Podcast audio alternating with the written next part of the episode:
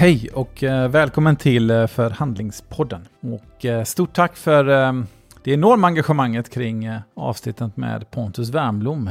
Det är, ehm, förhandlingspodden får ju lite, lite media då och då. Inte varje dag vi hamnar på både Aftonbladet och Expressens första sida, men eh, när Pontus eh, tog med oss eh, långt bakom kulisserna på förhandlingsborden i Ryssland så blev det så. Så det, det, var kul. Idag ska vi ha lite frågelåda. Det ramlar ju in lite frågor lite löpande till, till podden. Jag också på LinkedIn igår skrev ut så fick jag lite frågor så att jag har valt ut ett par stycken som jag tänkte jag skulle ta upp och resonera kring. För det är ju så när det kommer till förhandling. Visst, det finns mycket forskning och nog finns det ju sanningar i någon mån, men det är också lite, det är inte helt svart eller vitt. Vi, vi håller inte på med sådana självklarheter på det sättet. Eh, så att eh, kring de här frågorna så ska ni nu få veta på vad är viktigast, vad du säger eller hur du säger det. Vi ska prata om distans, att förhandla på distans. Det gör vi i de här tiderna. Hur gör vi det på ett bra sätt? Och slutligen, i en upphandlingssituation där det bara är hårda värden, hur ska man egentligen lösa det? När man kanske liksom vill komma åt de där eh, lite mjuka sköna som också är bra att ha med sig i en förhandling. Så eh, ja, nu ska vi plocka upp lite frågor. Häng med, nu kör vi!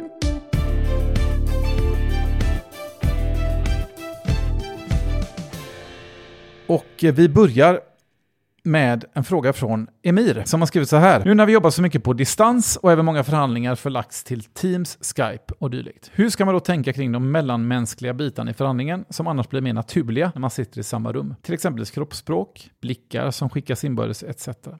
Att enkelt se hur ens motpart, samarbetspart reagerar när man kommer med ett förslag erbjudande. Sin egen kollega går ju att hålla kontakt med via telefon, chatt eller så, så min fråga rör mer samverkan med motpart, avtalspart. Skulle vara intressant att för dig lägga ut ett resonemang kring frågan. Tack Emil för frågan. Och eh, ja, det här med distansförhandlingar är ju någonting man har eh, kommit allt mer i kontakt med. Och eh, jag tänker lite som att man ändå ska försöka backa bandet och ändå falla tillbaka till de här grundläggande basen när det kommer till förhandling. Bygg förtroende, etablera relation, ta reda på vad vill vi ha, vad kan vi ge, vad vill de ge, vad vill de få? Eh, så att man inte glömmer av det där. För det kan känna bara den här saken att det är så lätt att gå in i sin kalender, anslut och så plötsligt sitter man där face to face med en motpart. Jag tror att det är ännu enklare att slarva i förberedelsen när mötet är så nära. Om man exempelvis ska ta tåget och åka till Stockholm så kanske du har en tågresa på dig. Eller om du ska flyga till Amsterdam så blir det naturligare att man förbereder sig på ett annat sätt. Så att det är nog liksom, glöm inte basen bara för att ni är ett knapptryck ifrån mötet. Om vi nu har med oss basen, vi gör vår förberedelse och sen trycker vi på knappen anslut och vi är live. Så kan man till att börja med bara fundera lite på vilken plattform ni vill använda på samma sätt som man, när, var ska vi ses? Teams, lite mer corporate, kanske lite mer bekvämt för lite mer mogna företagare. Vill man in i startup, scale-up-sfären så, så är det bättre att dra sig mot Zoom och Meet. Att man liksom har koll lite på de där nyanserna, alltså bara som en start, alltså med att fundera lite, var träffas vi? Det är inte obetydligt att bägge parter känner sig bekväma när man ska dela filer och dela presentationer och ha bra uppkoppling. Så att börja med liksom att sätta den grejen. Vi loggar in, kommer in i mötet och då vet vi att vi gillar ju det här med att eh, bygga relation, eh, skapa ett shit som är något annat än de hårda värdena. Och det går ju faktiskt att göra tycker jag också digitalt. Till att börja med kanske det är ännu viktigare inför ett sånt här möte att man har liksom en lite mer intensiv kommunikation så att man kommit en bit när man kommer till mötet. Skicka noga med att skicka agenda, försök att chitchatta lite innan så att ni har kommit lite längre. Och när man väl är inne i mötet, var lite personliga. Jag upplever väl att liksom standardfrasen är att prata om hur man hanterar corona och jobbar man hemma eller inte och hur gör ni? Eh, och det är, väl liksom, det är väl dagens vädersamtal, liksom. det är väl coronasamtalet. Men kom innanför det där.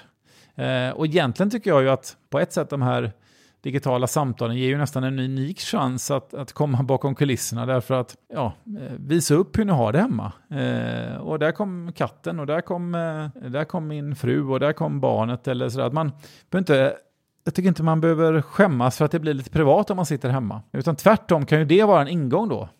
Jaha, har ni också en katt? Och så börjar man prata om katter. Och så är man liksom på det där, där man liksom känner att man, ja, det är inte bara förhandlare A, förhandlare B som ska sitta här och fightas. Så att, eh, och kamera på såklart, eh, och de här bitarna. Så jag tycker att kamera på, var personlig, eh, och var lite transparenta tycker jag.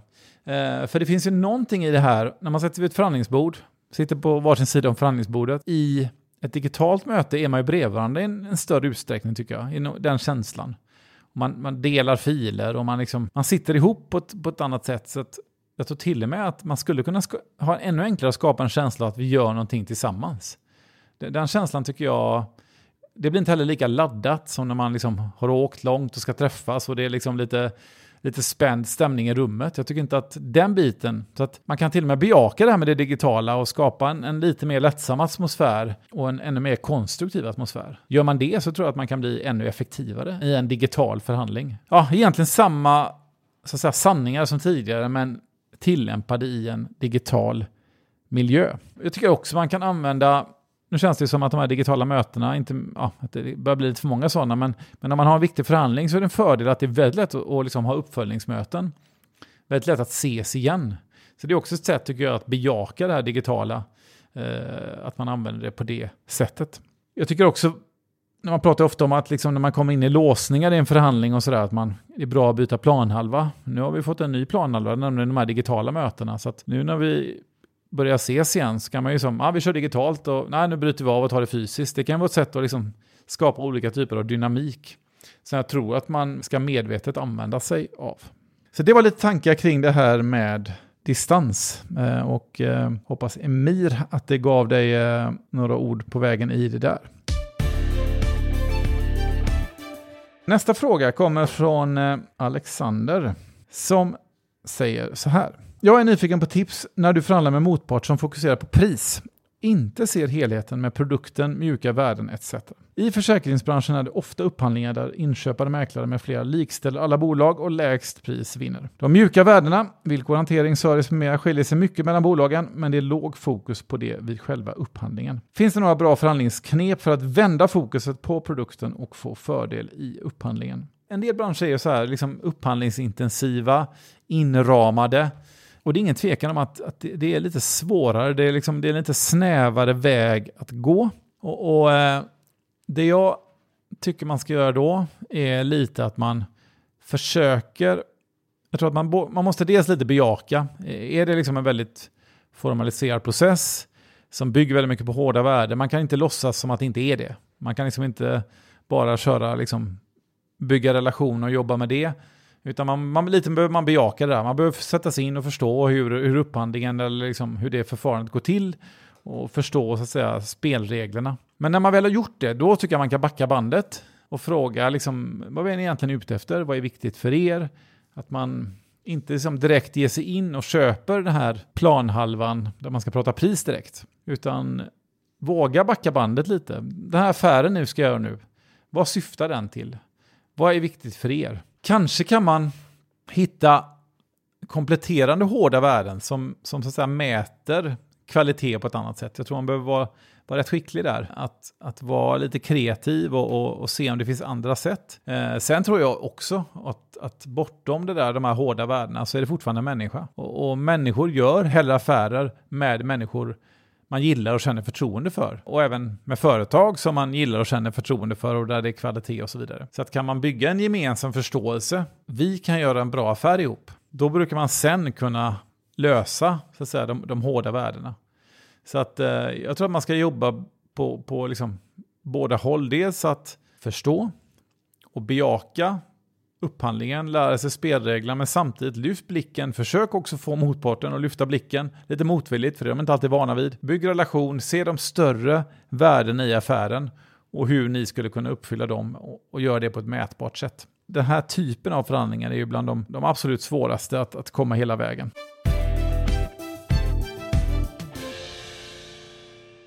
Till frågelådan. Vad av följande faktorer är viktigast för att lyckas i en förhandling? Rangordna gärna alla alternativ. 1. Vad du säger. Budskap, fakta etc. 2. Hur du säger det. Ton, kroppsspråk. 3. När du säger det. Timing. 4. Var du säger det. Kanal eller miljö. Och kom nu inte med att det beror på. Utgå från den genomsnittliga förhandlingen. Lycka till! En fråga från Andrej. Ja, känns nästan som en liten tentafråga här. Skönt att komma tillbaka till det stadiet. Tack för det, Andrej. Ja, jag skulle nog säga att eh, jag ska sätta en fyra på var du säger det. Jag tror inte att, eh, jag tror att miljövalet som vi pratar om, kanske digitalt eller fysiskt eller, eller var man är, eh, det är på intet sätt oviktigt. Men av de här fyra så skulle jag säga att det är det minst viktiga. Sen skulle jag nog säga, klubbig fråga André måste jag säga. Eh, jag skulle säga att det är väldigt, väldigt tight race mellan vad, när och hur. Alla tre är ju, eh, är superviktiga, men jag skulle nog ändå sätta timing som trea. Eh, därför att om du säger fel sak på fel sätt så, så räddas du nog inte av timingen, även om timingen är viktig. Men, men i, eh, kanske ännu viktigare i liksom, när, man skapar affär och sådär, men i en förhandling så, så, så är timing absolut viktig och vi, vi, är inne på upploppet här. Men, men jag skulle nog säga att vad och hur är ännu viktigare. Och, och eh, vad och hur då? Vi har ju haft både förhandlingsteoretiker och operasångare i den här podden för att eh, jobba med både vadet och huret. Jag skulle nog säga att huret kanske är det allra viktigaste. Alltså hur du framför någonting, med vilket eftertryck, eh, om du tror på det du säger, är nog viktigare än vad du säger. Med den lilla bisen att, att, att, om det är så att hur du säger det liksom inte har något som helst innehåll, då tror jag inte att det går att räddas. Men om du har ett vettigt innehåll så är det viktigare hur du säger det än vad du säger. Det är det här med att ha rätt och få rätt. Det är någonting som vi jurister brottas med ibland. Ehm, jag har sett folk som, som säljer sina bolag där liksom hur du framför vad du vill ha för ditt bolag eller vad du vill betala för ett bolag om du är på köparsidan. Eh, hur man gör det är så alltså, otroligt stor skillnad. Det, det, blir nästan ännu viktigare än vilka argument man framför eller exakt vilken siffra som man säger. Samtidigt tror jag att det finns en kärna här eh, som är nog det allra viktigaste. Och det, det är någon slags äkthet. Eh, för jag tror att det finns en inre tro här, en, liksom någonting man från, från botten av sitt hjärta tror på, vill ha sagt, brinner för. Nailar du den så, så flödar det ut i vad du säger, hur du säger det, när du säger och även kanske till och med var du säger det.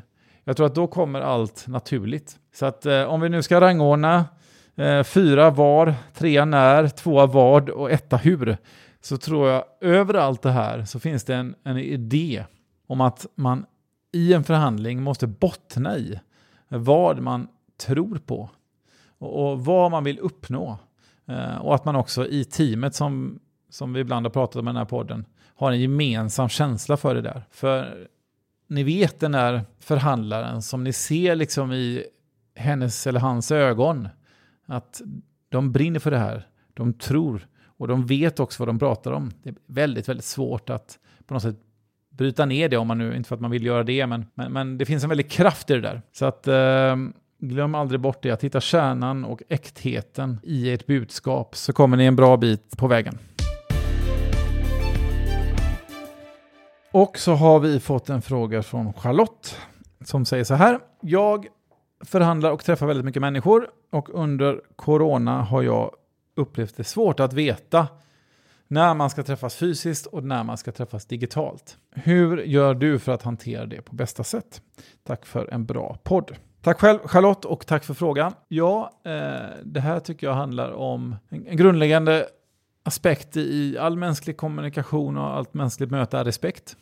Eh, man behöver visa respekt för varandra och för varandras eh, förhållningssätt till olika saker och, och det gäller också Eh, den pandemi som vi nu går igenom. Och eh, jag hanterar det på det sättet att, att jag känner av helt enkelt eh, om det är en person som vill träffas fysiskt eller vill träffas eh, digitalt. För, därför att vissa människor, ja, eh, kanske, man, man, kanske har riskgruppsmänniskor hemma och upplever ett stort behov av att vara väldigt försiktig.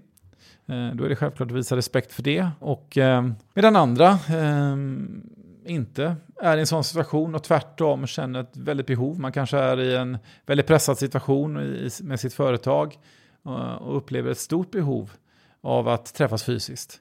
Ja, då gäller det att känna in det. Jag tycker att det, ja, det tycker jag man kan vara ganska ärlig med. Alltså, frågan är inte mer laddad än att man, som, hur, hur föredrar du att träffas? Ska vi ses fysiskt eller digitalt? Så, så enkelt tycker jag faktiskt eh, att det är. Så att eh, Känn av, ställ en enkel fråga, så tar man det därifrån helt enkelt. Sen när man väl ses fysiskt, samma sak där, att ha någon slags grundläggande hygiennivå har vi ju, om vi inte kunde det innan så har vi lärt oss det nu, men även där att man känner av om det är en person som är extra försiktig så, så är man själv också extra, extra försiktig. Någon slags ömsesidig följsamhet som ju eh, funkar bra i, i de flesta sammanhang. Jag tycker att det kallas respekt. En sista fråga som, det har, har jag fått, fått ganska ofta frågan om, jag vill fortsätta förkovra mig inom förhandling. Hur ska jag göra? Och eh, om man inte känner att förhandlingspodden ger tillräckligt med svar, eh, och det gör det ju inte, därför att det här är ett så brett och så djupt ämne, så eh, tycker jag egentligen att man kan ge två eh, råd i den delen. Till att börja med learning by doing, alltså att, att förhandla. Att ha det mindsetet att jag kan, jag vill och jag vågar förhandla. Eh, och det är inte för att jag vill lura andra människor, utan tvärtom, jag är nyfiken på affärer, jag är nyfiken på andra människor. Jag vill göra bättre saker med andra människor. Har du den inställningen och liksom hela tiden diskuterar hur man kan utveckla saker. Och när du väl har gjort det så tillämpar du självreflektion eller feedback till varandra om man är flera. Eh, så att du liksom kommer in i ett sånt mindset att du gör detta då kommer du se en ganska snabb utveckling. Så det, är liksom, det är det viktigaste. Eh, och livet är ju ganska enkelt på det sättet att det, det du gör mycket blir du bra på. Ofta blir du dessutom bra på det du tycker är roligt. Och du tycker det är roligt, det du är bra på. Så att för att få igång den här det, det, den positiva spiralen, så sätt igång bara. Ut och, ut och förhandla vad du än gör. Men, men gör det också inte bara som någon slags, man ska inte vara en giribuk, utan man ska göra det med, liksom ett, med en positiv, elegant och generös inställning till, till dig själv, till andra och till livet. Så det var det ena, ut och gör det, rätt mindset. Två, eh, det är ju att det finns mycket, mycket, mycket skrivet i detta. Det finns många bra böcker, det finns mycket forskning och så vidare. Så att om ni bara googlar runt lite så kommer ni hitta rätt mycket. Vi har i ett tidigare avsnitt pratat om, om lite boktips. Eh, ni kan gå tillbaka och lyssna på det. Annars är nog tipset i den delen sagt att läs på. Uh, och då får man ofta lite nya perspektiv och så tar man med sig de perspektiven när man, eftersom ni, apropå det med rätt, rätt mindset, ni kör förhandlingar, ni tänker på de här sakerna, tillämpar det ni har läst, utvecklas vidare, går tillbaka, läser mer och ju bättre man blir, desto mer saker förstår man när man läser och så är man inne i det här. Så att um, den spiralen ska vi uppmuntra till, utan läs, pröva, reflektera, läs, pröva, reflektera. Så um, Kör så, så tror jag att det här blir alldeles fantastiskt. Och eh, ja, jag hoppas ni tyckte att det var lite små trevligt med lite frågor så här i förhandlingsvåren. Vi tar det med oss och eh, nästa veckas avsnitt då ger vi oss tillbaka in i, eh, på hållbarhetstemat så att eh, ni får ge till tåls till dess. Men innan vi hörs igen så får ni ha det så himla fint där ute. Eh, lev väl, ta hand om varandra och eh, ja, vi hörs snart igen.